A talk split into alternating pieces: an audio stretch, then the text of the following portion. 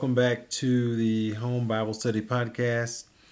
Um, we have we are currently studying the letter to the Hebrews, and we have come to chapter eight. So uh, I've really enjoyed this study and um, the things that I'm learning, and I hope that you're learning as well. So the last chapter we saw, chapter seven, was chock full of information, a lot of doctrine. In fact, this letter is very dense with doctrine. I would say all the way up to um, chapter 11, it's very doctrinally focused.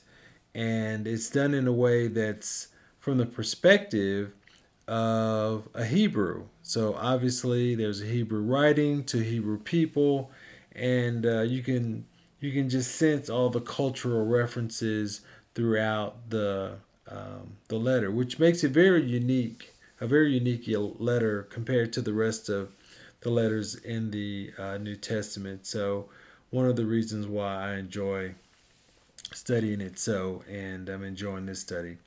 So, we saw a lot of good things. So, now we're going to, all those things we saw in verse, in chapter 7, were uh, about the Lord Jesus, about the priesthood, about Melchizedek, and it was really a contrast of those two priesthoods and establishing clearly the facts around uh, Jesus's ministry as a priest, as a high priest, and how that his priesthood had nothing to do with the Aaronic priesthood, only in the fact that um, the Aaronic priesthood established what a true priesthood should be and how it should operate according to what God says. So, in that sense, the Aaronic priesthood was very helpful because we learned about the requirements uh, for approaching God.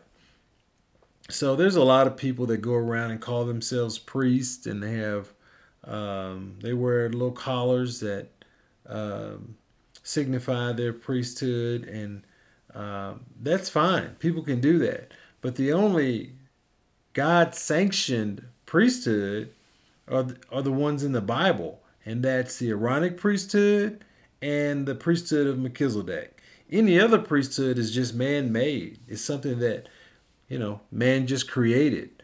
Um, and if you want to follow that, well, you go right ahead, but I'm going to go with the Word of God.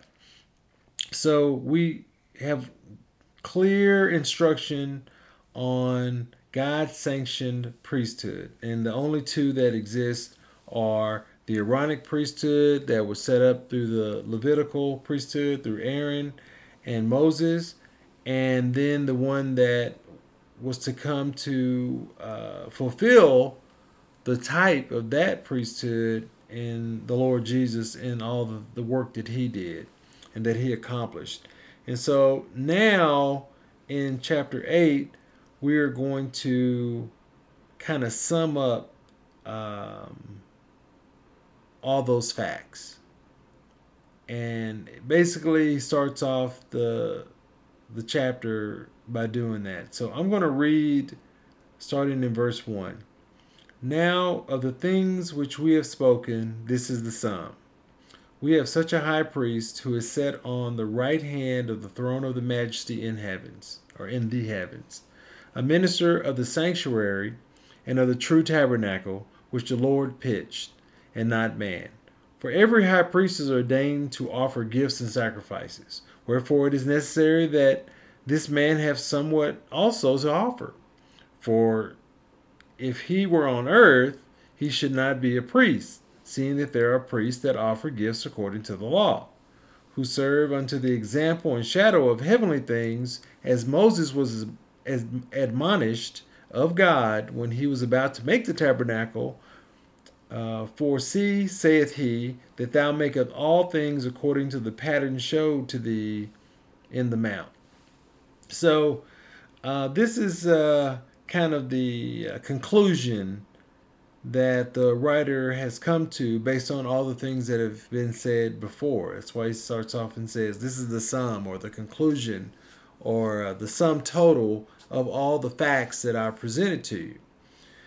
I would like to present this to you in the as a title for this. It's a love story, and I know that you could take uh, that title and you can apply it to anywhere in the Bible, but I have chosen since I have the pleasure of teaching this to apply it here, and I hope that uh, I'm able to uh, bring out some of the things that will make you to see uh, that this is a love story. That the sum of all of this is a love story. So he says here that the sum of all that I'm saying, all that I've said about Jesus uh, up to this point, is this. Okay? Because remember, uh, we're talking about Jesus. Jesus, the one that they knew that walked among them, they knew his uh, relatives. Um, you know, to them, he truly was Jesus.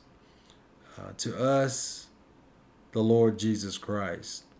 Uh, we only know him uh, in his ascended, glorified form. They knew him as Jesus.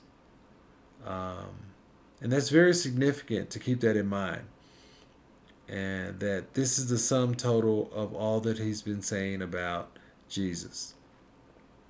So basically, he's telling them, in spite of everything that you're experiencing negatively as a result of your salvation, uh, all the things that you've lost connection to in the form of your culture, family, and friends, the things that you have lost on earth because remember, before here, before this time, all he's been talking about is heavenly things, the the things that we have in heaven, and he's been pointing to heavenly things.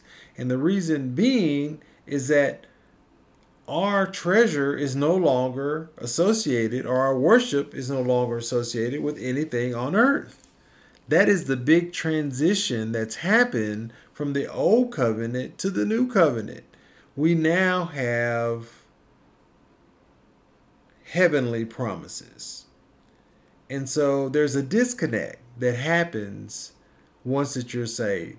Particularly if you started off on the old covenant as a Hebrew, now that you're in the new covenant as a Christian, there has been a disconnection from those past things. And I, the last lesson I talked about Paul and how that he made that point about himself. He says, I count all those things as loss for the uh, prize of the, gaining the Lord Jesus Christ. And that's what we've entered into, those of us who are saved. We have gained heavenly things through the Lord Jesus. So he's saying, this is the sum of those things. Of all the things that you've lost, this is what you have. And it's very important for us to concentrate on not what we don't have, not what other people have that we don't.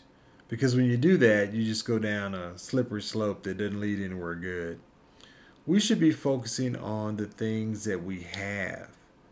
And we do have some wonderful things. Now, I'm not advocating that you don't aspire and have goals and try to accomplish things. I mean, that's the purpose of life. God has given all of us a purpose and things that we need to accomplish.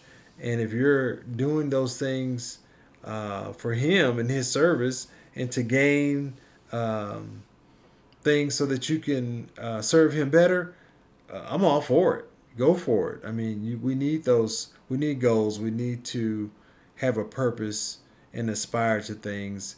Uh, but those things should never ever be the focus of our life. Okay? The focus of our life lives should always be to serve him and to glorify God. And if we can gain uh, knowledge, if we can gain strength, if we can gain wisdom, if we can gain finances, if we can gain anything that helps us to glorify and worship him, then we should go after that. But these people, these Hebrew people, were losing things. They lost quite a bit. And you know what? If you serve the Lord Jesus with your life, you're liable to lose some things. It's it's inevitable, right? He said, "I didn't come here to bring people together. I came here to divide."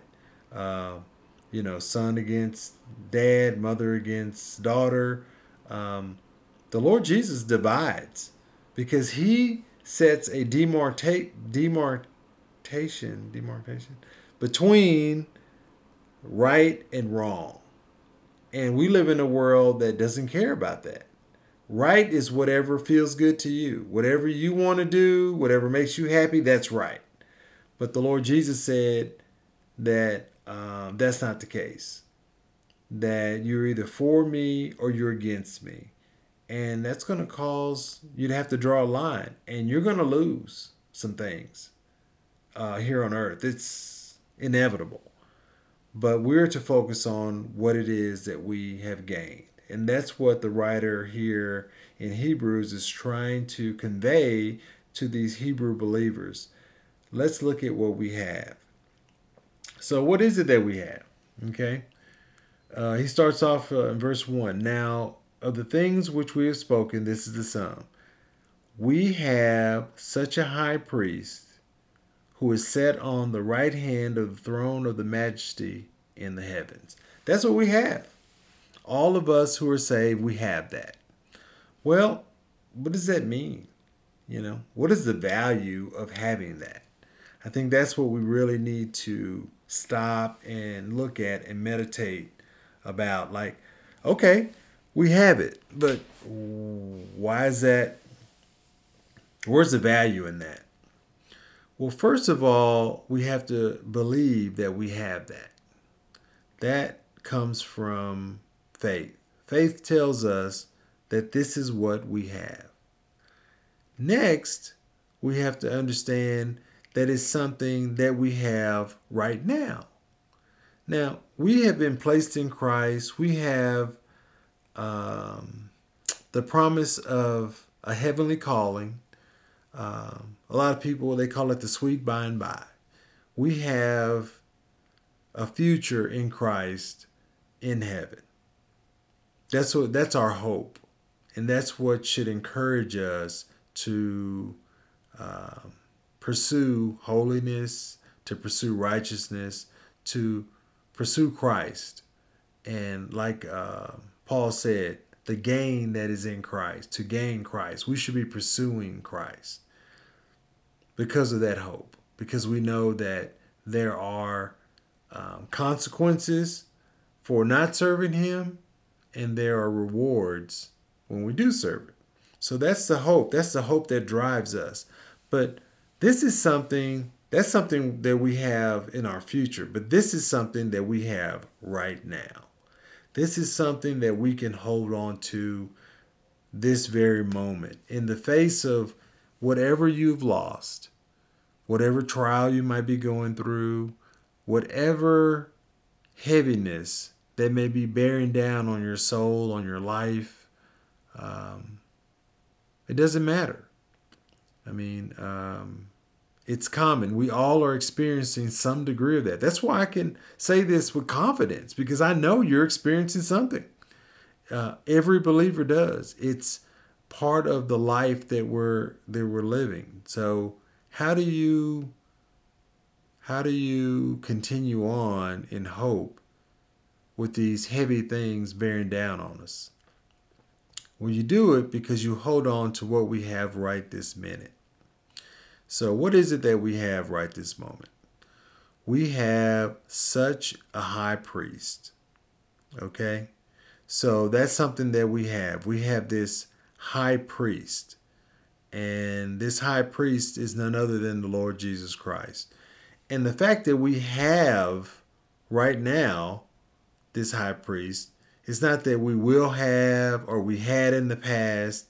This is we have that speaks of a constant possession. And that looks back to Hebrews 7:16, that eternal life that our high priest is established his priesthood on an eternal life. That means we always have it. We, we have it now, we're going to have it tomorrow, and we will have it for eternity. But this is something we have access to right now. This is our connection to heaven, to the heavenly things that await us.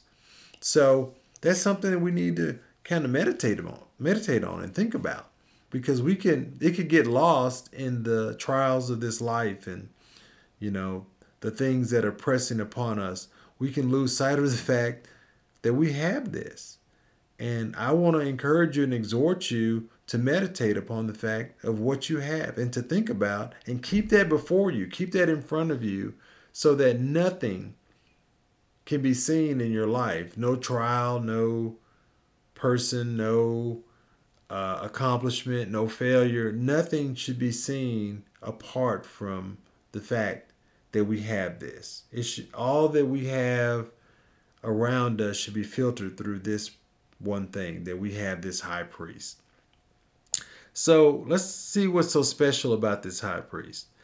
This high priest is not like any other high priest because this high priest, in contrast to the Levitical high priest, which remember that's what we're talking about. We're contrasting here uh, the Lord Jesus and his better ministry, the better things we have in Jesus over the worship that was a part of the old covenant.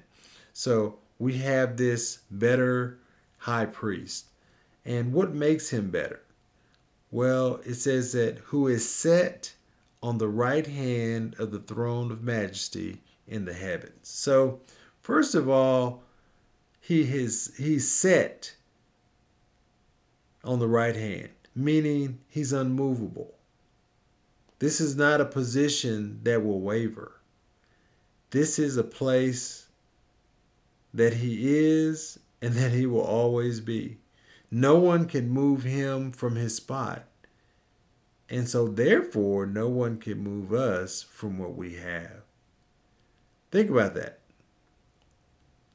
what we have is so integrated, so a part of who and the position that Jesus is in that it is it's set just like he said. So that's a comfort in and of itself. So what we have is is set. It cannot be moved because it is tied directly to our high priest and his ministry on our behalf. Next, we see that who is set on the right hand of the throne of majesty. So, what does that mean? So, the right hand speaks of power. And when you're talking about the throne of the Father, the throne of God, that is all power. All power comes from God. He has all power in him. And now we see that our high priest is in this position of power. So we have an advocate, a high priest, who is unmovable, that we cannot be moved away from or out of his presence, um, who has all power. So I don't know what trial you're going through or what might make you afraid, but remember this nothing can come to you that it's not filtered through his ministry, his high priestly ministry on your behalf. And he has all power. So he's at the right hand of the throne of majesty. So, what does that mean? The throne of majesty. It's not like you can walk down the street and see a throne of majesty. In fact, I can say with confidence that no one that is hearing my voice has ever seen the throne of majesty. So we don't really have a lot to compare or to um, to really understand and know what the throne of majesty is. The only way we can know the throne of majesty and what it is and its extent is through the revelation that comes from God because it's his throne, he created it, and it is in the heavens. So, how do we understand this throne of majesty? So, we understand the word majesty we the grandeur, the uh, awe-inspiring uh, majesty of God.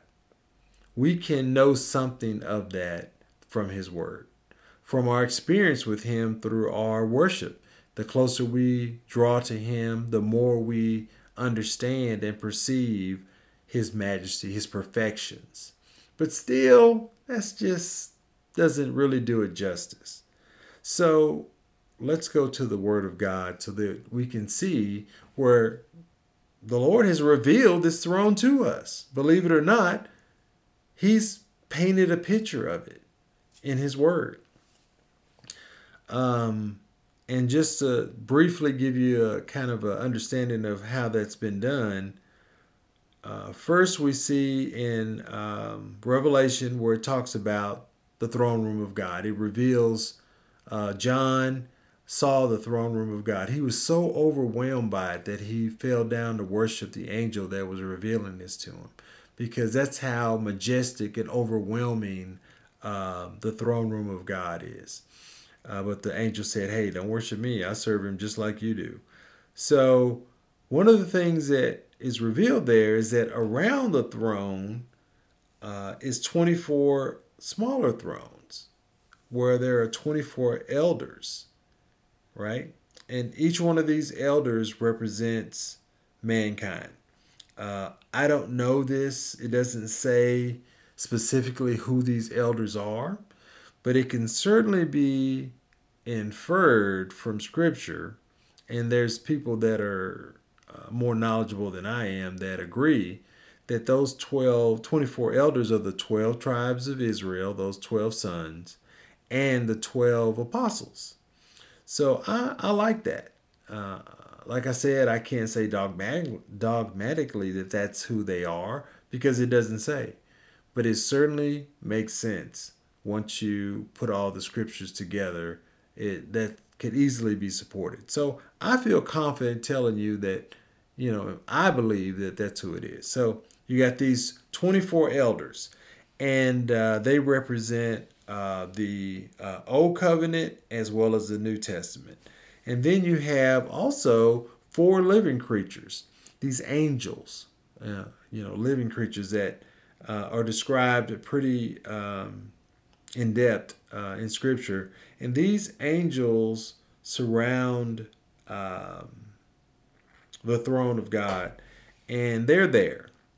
We also know that there's this great sea of glass that is before the throne, right? And there's also uh, the what we would consider the building blocks of heaven is gold, like this pure gold that's transparent. Not like the gold we have on earth, but transparent and pure.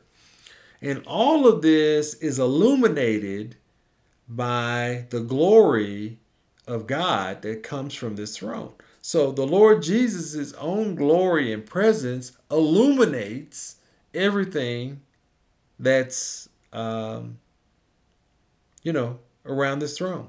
So that tells us a little bit. That paints somewhat of a picture of the majesty that's associated with this uh, this throne that uh, our high priest sits upon.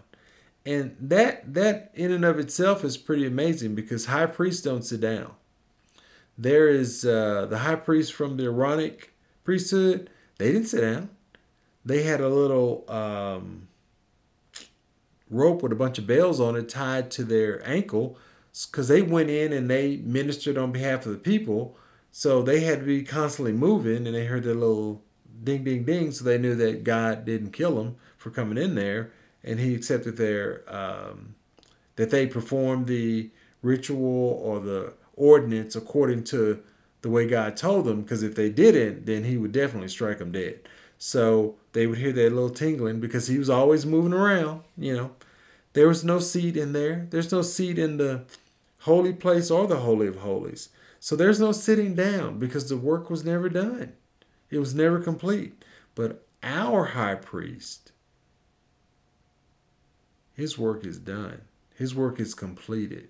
The the the sacrifice, the offering that needed to be made to establish him as a high priest on our behalf, that's done.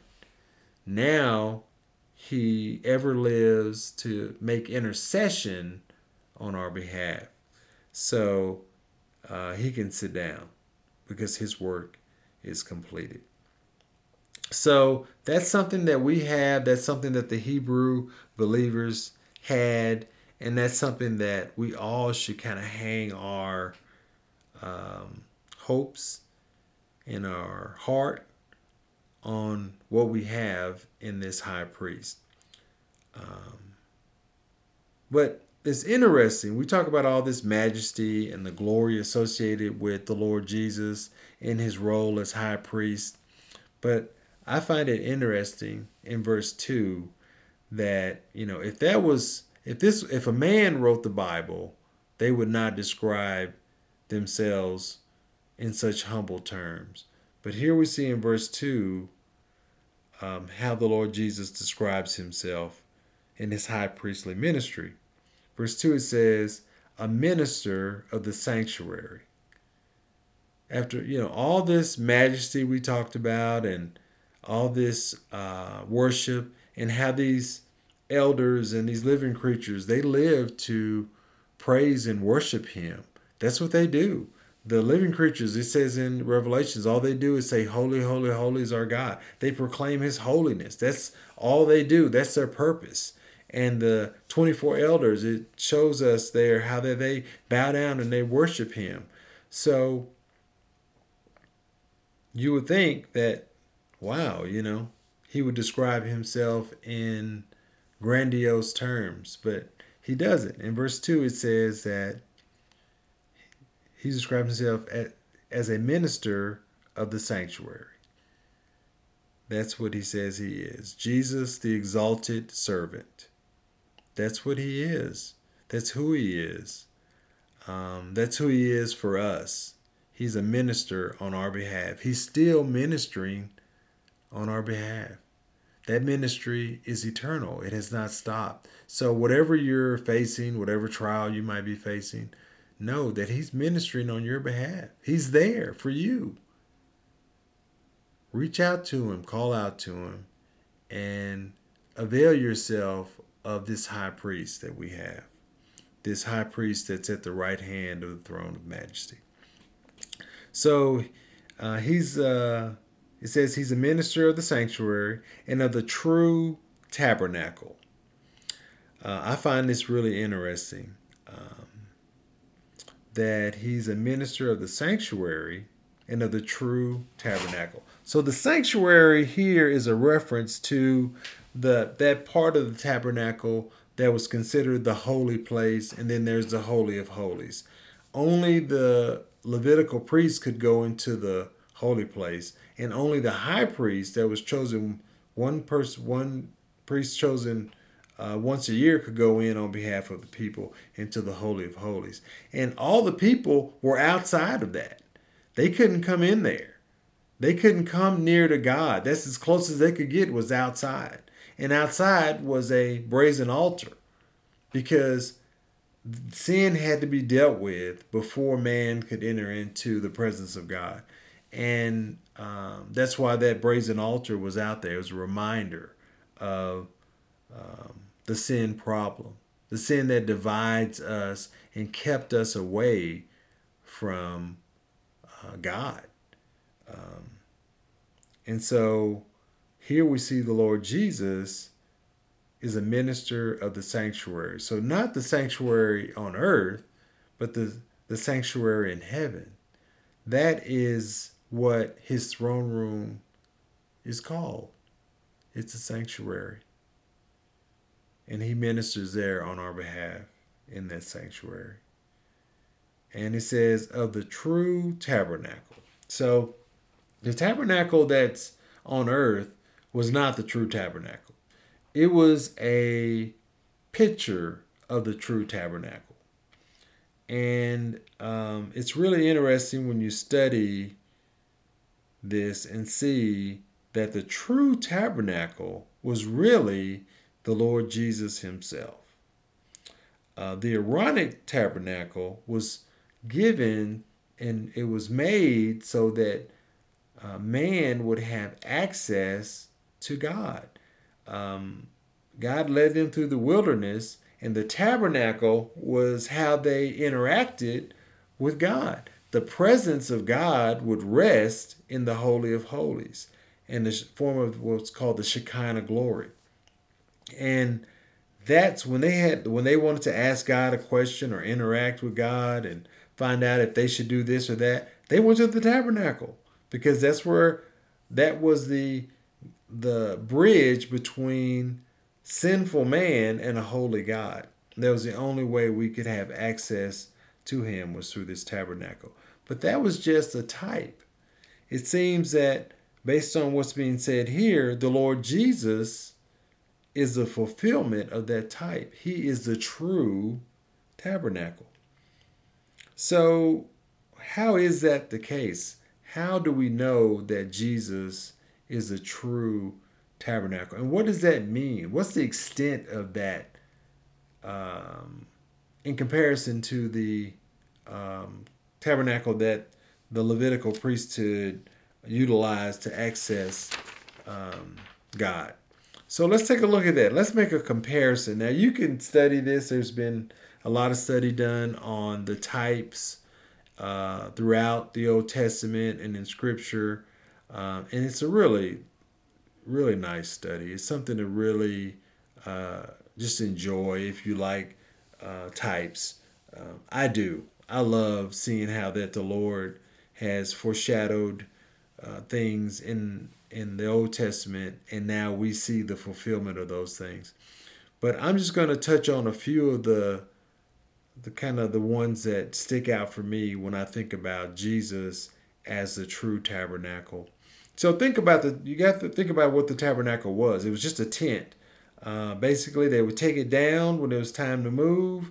They would put it back up when they were uh, stationary somewhere, and uh, so it was basically just a tent is all it was. Now it was elaborate. It was made according to a very specific uh, measurements and uh, the things that were used to make up this tent were and the way that they were put together.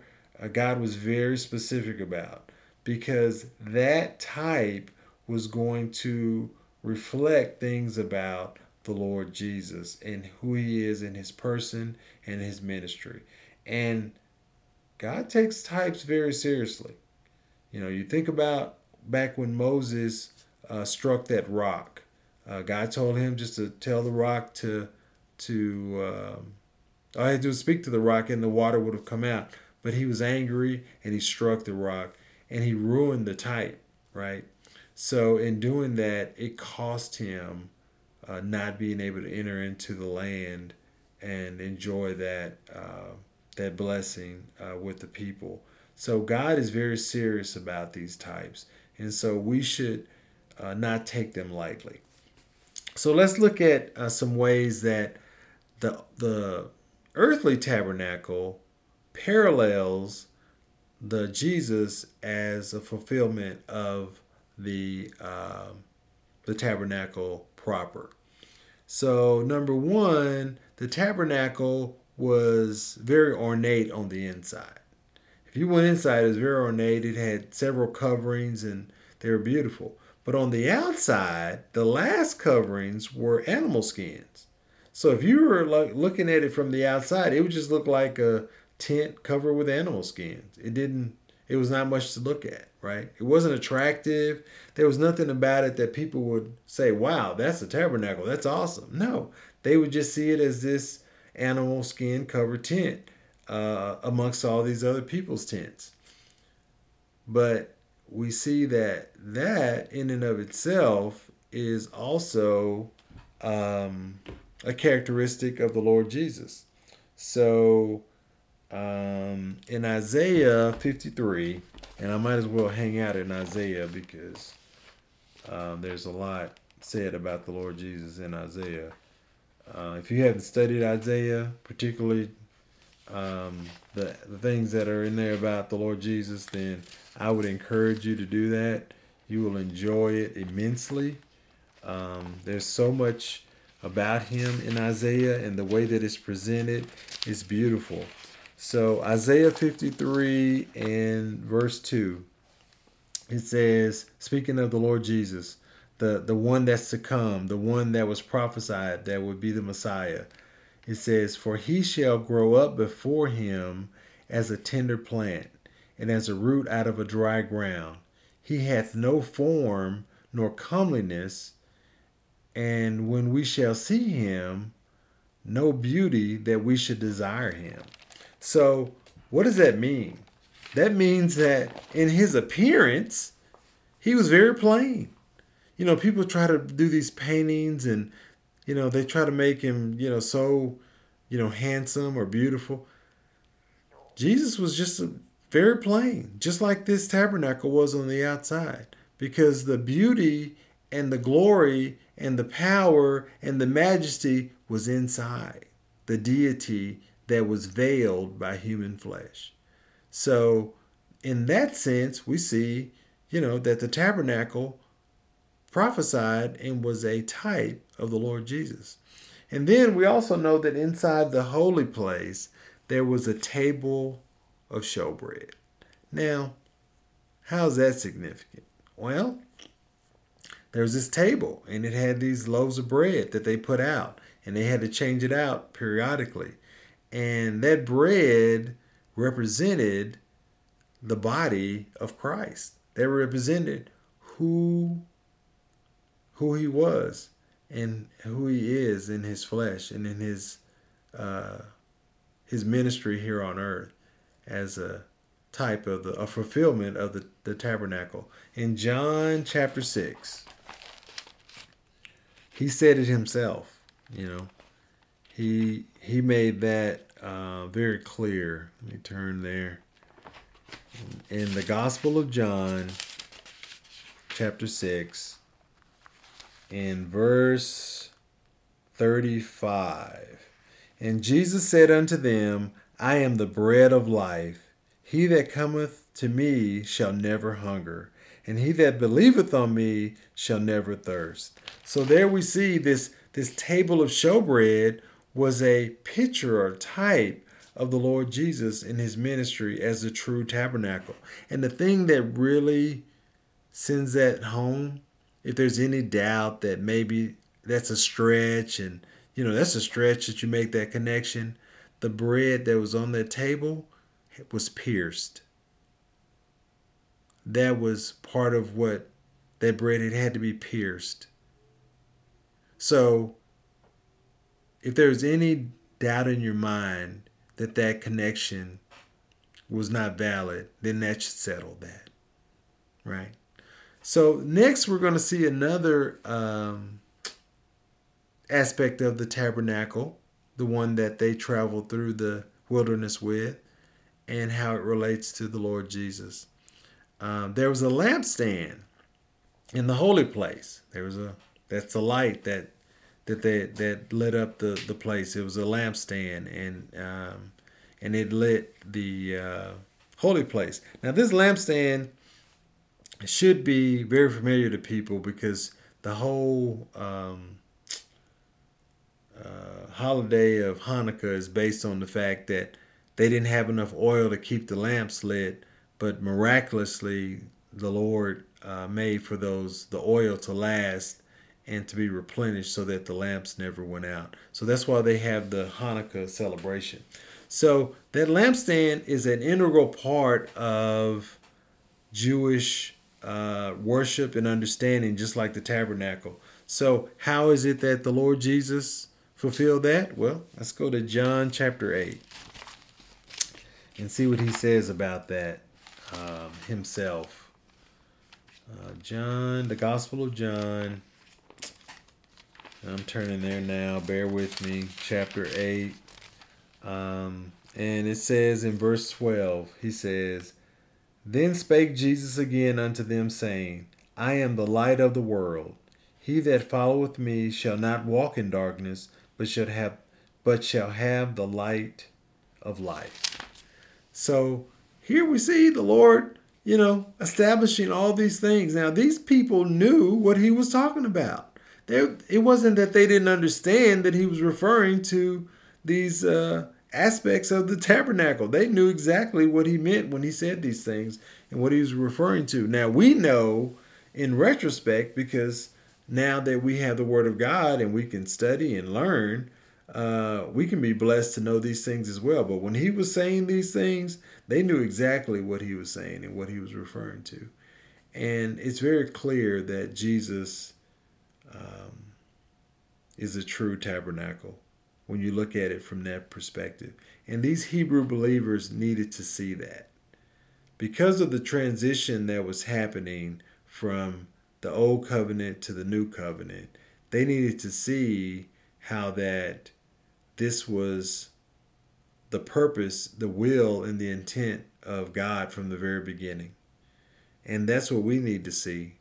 We need to understand that whatever we're going through, whatever trials that we're facing, uh, whatever challenges, that that's the intent and will of God for your life. And there's a purpose and there's a reason for it. And I know that it's hard. I know that it's challenging. But it's not that we don't have the ability to bear under these things. It's that we lose sight of the gifts, of the blessings, and the helps that the Lord has given us to bear under these things. One of them is what you're doing right now. You're listening and you're studying the Word of God. That is a major source of strength and comfort. Because in doing that, you're going to get your eyes on Him and not on the situation. Right? That's what's happening right now.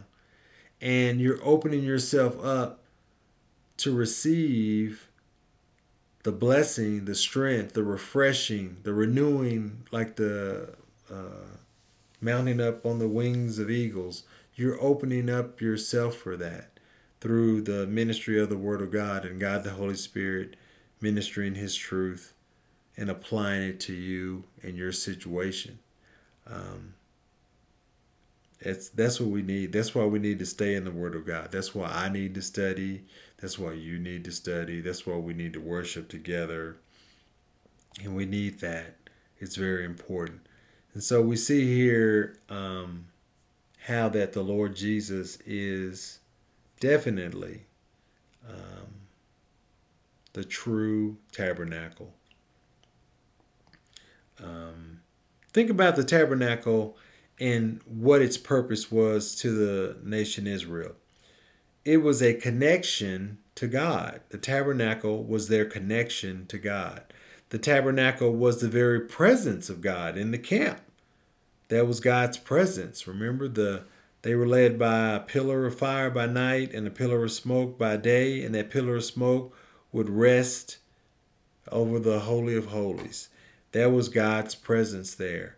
Um, they didn't have any weapons. They weren't warriors, and they're traveling millions of them with their families through this wilderness. They didn't know where they were going and and how to get there. They had to follow the God to as He led them, and so that was a comfort to them to have this tabernacle and to see the presence of God. The tabernacle was also their access to God, and you can make all of these same applications to the Lord Jesus and his ministry to us. He's our connection to God. He's uh the he represents the very presence of God in our life. You know, we have him. This is what we have. And we cannot be separated from him by anything. Um, and also, the Lord Jesus is our access to God. Apart from the Lord Jesus, no one can know the Father. He established that very clearly. So the thing about the Old Testament uh, and the tabernacle as the, the earthly tabernacle that makes it different from the true tabernacle is that back then access was regulated, it was restricted, and it was restrained. Think about that. It was regulated, restricted, and restrained. That's that access to God. So um, now we have this um, we have this tabernacle that was which the Lord pitched. You know, people didn't put this tent up. The Lord made a body for himself. And it says the Lord pitched in verse 2 and not man.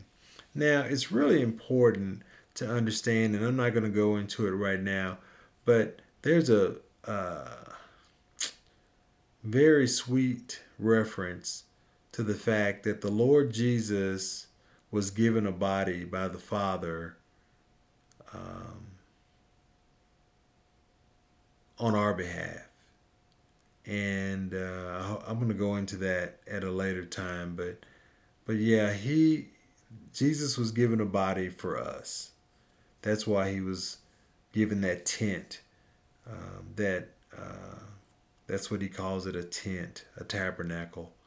Uh, that's what a that's what a tabernacle is. It's just a tent, and he was given that tent for us, so that he could accomplish the ministry of a high priest.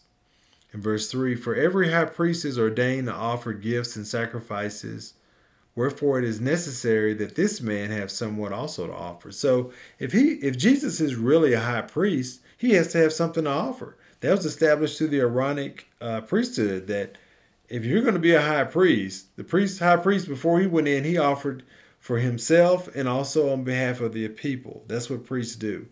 And so if Jesus is a high priest, then he was going to have to have something to offer as well. That's basically all he's saying. In verse 4, for if we on earth, for if he were on earth, excuse me, for if he were on earth, he should not be a priest, seeing that there are priests that offer gifts according to the law. So if Jesus were still on earth, then he could not be in this role of a priest. So his priesthood began in his death. That's when his priesthood, that's when he entered into this high priestly role. Is when it happened when after he died because while he was on earth, he wasn't a priest. He wasn't associated with a priesthood. He was in the tribe of Judah. The only priesthood he was associated with was Melchizedek's priesthood, and he did not enter into that priesthood, although it was ordained in the past, it was established by the the oath. He didn't enter into that ministry until he offered himself, because it says, uh, you know, uh, priest offer gifts according to the law. So he had to offer something according to the law. And the something that he offered was himself. The greatest offering that could ever be made. The true lamb. All of those other lambs that were offered prior to him, they're just pictures. He was the true lamb. He is the true lamb of God to take away the sin of the people. In verse 5, it talks about the um, Levitical priests who serve unto the example and shadow of heavenly things. It says, those priests, they offered things according to the law, and they served unto the example and shadow of heavenly things. So the and it says, let me I'll go ahead and finish. It says that they uh, who serve the example and shadow of heavenly things, as Moses was admonished of God when he was about to make the tabernacle. For see, saith he, that thou make all things according to the pattern showed to thee in the mount. So um, those were just a pattern of the true uh, sanctuary, the throne of God that we saw earlier here in this chapter. The tabernacle on earth and the worship on earth was just a picture, a shadow of the what really is, what really exists in heaven. So we get to see kind of a shadow of those things, and that's all that was. And he's and the writer is making a point to support the reason why there's been a transition. And but those things had to be made a certain way because they are a shadow of heavenly things. And so we can't just worship God and approach him any way we want we have to approach him according to the way that he has prescribed, and that's through the ministry of the Lord Jesus.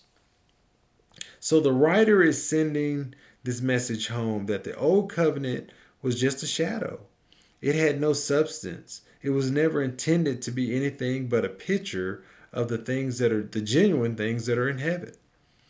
Uh, Moses was warned to follow the pattern that was given to him exactly because it was a shadow of real things, the real things that we have in the Lord Jesus, uh, the heavenly things that we've been called to. So, what does all this mean? How is this a love story, right? I promised you a love story, and so now I have to deliver on that. Um, certainly, we can see a lot of the love of the Lord Jesus in his ministry and his work on our behalf, right? Uh, as a um, high priest. But I want to take it a little further. So, here's the love story God loved Adam in the beginning when he created him. We saw that uh, in Genesis. God loved Adam, and Adam loved God. And Adam could not fellowship with God and enjoy the love of God perfectly because of the weakness of the flesh. God is perfect, exalted, has all these perfections. Adam was made of flesh and blood. So there was a limit to the experience that Adam could have of the love of God, right? Because of this being earthly, just like this tabernacle. It, it's just a shadow. It can't fulfill the things that are in heaven. It can't represent it completely. So, in same way, uh, Adam being made of flesh, he could only enjoy God to a certain extent. So God gave Adam purpose to bring him closer to experiencing the love of God, he gave Adam purpose. And her name was Eve. And so once he received Eve, he became more complete. And he could experience, the two of them together could experience a love close as humanly possible, close as they could become to the, the love of God, that love that is God, right? It took both of them together becoming one to come close to that. But still, they were way, way away. There was still a big chasm between the love that they experienced and the love that was available to them in the person of God. So we call that or it's described in the scripture as agapeo. That's the highest expression of love, right? So they couldn't, they still couldn't really experience that. So then sin was manifested and polluted man. And sin separated uh, the man and the woman from the love of God completely, right? Um, God still loved them, but they no longer love God. That's what happened. So now there's a complete separation, and there's no way that they can ever enjoy the love of God because of sin. It separates man from God, it creates enmity between God and man. So the tabernacle was as close as man could get to that form of fellowship and love, but it was still far off. The, the tabernacle was a gift given to mankind so that man could draw near to God and experience some of that love that sin robbed us of. So Jesus became the true tabernacle. By the means of being of uh, being our high priest, he has mended the separation that occurred in the garden once and for all. Now he's made all that the Father has given him his bride. Why did he make us, why does he call the church his bride? Because now we can, like a bride who's waiting on her um, groom, we can enter into that relationship fully now. It's the fulfillment of that love. We have an expectation now of enjoying the love that was in originally intended for us to have in the Adam and Eve relationship. That's why the husband and wife relationship is so important, that it should be so valued and precious because it's the closest we get to the love of God. It takes the man and the woman together becoming one, and then we we can access a level of love that's in God that we can't access any other way. So that's what Jesus has done for us. For us, He's become a conduit and a vessel of this highest, purest form of love that exists. And He's given that to all of us who are saved. That's what we have. We have such a high priest, and we cannot be separated from that. So, no matter what you're going through, no matter what you're experiencing, know that nothing can separate you from that love and that you have it. We have it. I have it. You have it. We have access to that for eternity. And that should encourage us and build us up. And we should be rejoicing in that. That's why it says in the earlier part of Hebrews, quench not the Holy Spirit. The Holy Spirit is the conduit for the expression of that love that we can walk in and we can have our being and we can enjoy in this life. The Holy Spirit is the earnest of the things that are to come. One day, there will be no sin at all to encumber us and to keep us from the pure, unadulterated love that flows from that throne, that majesty. That's what we have before us. But we also have access to that now. And we need to utilize that and take advantage of it because it'll strengthen us and it'll make us to uh, keep our eyes fixed on the Lord Jesus and who he is as our uh, high priest. So uh, I'm going to go ahead and stop there. Um, plenty of good things for us to meditate on. And I pray that uh, that's what you'll be doing, that this uh, lesson will encourage you and strengthen you and strengthen us together as we wait for our uh, groom to uh, bring us into his chamber. Let's close in prayer. Father, thank you for your word. Thank you for the Lord Jesus, all that he is for us, all that he's accomplished for us and is accomplishing for us.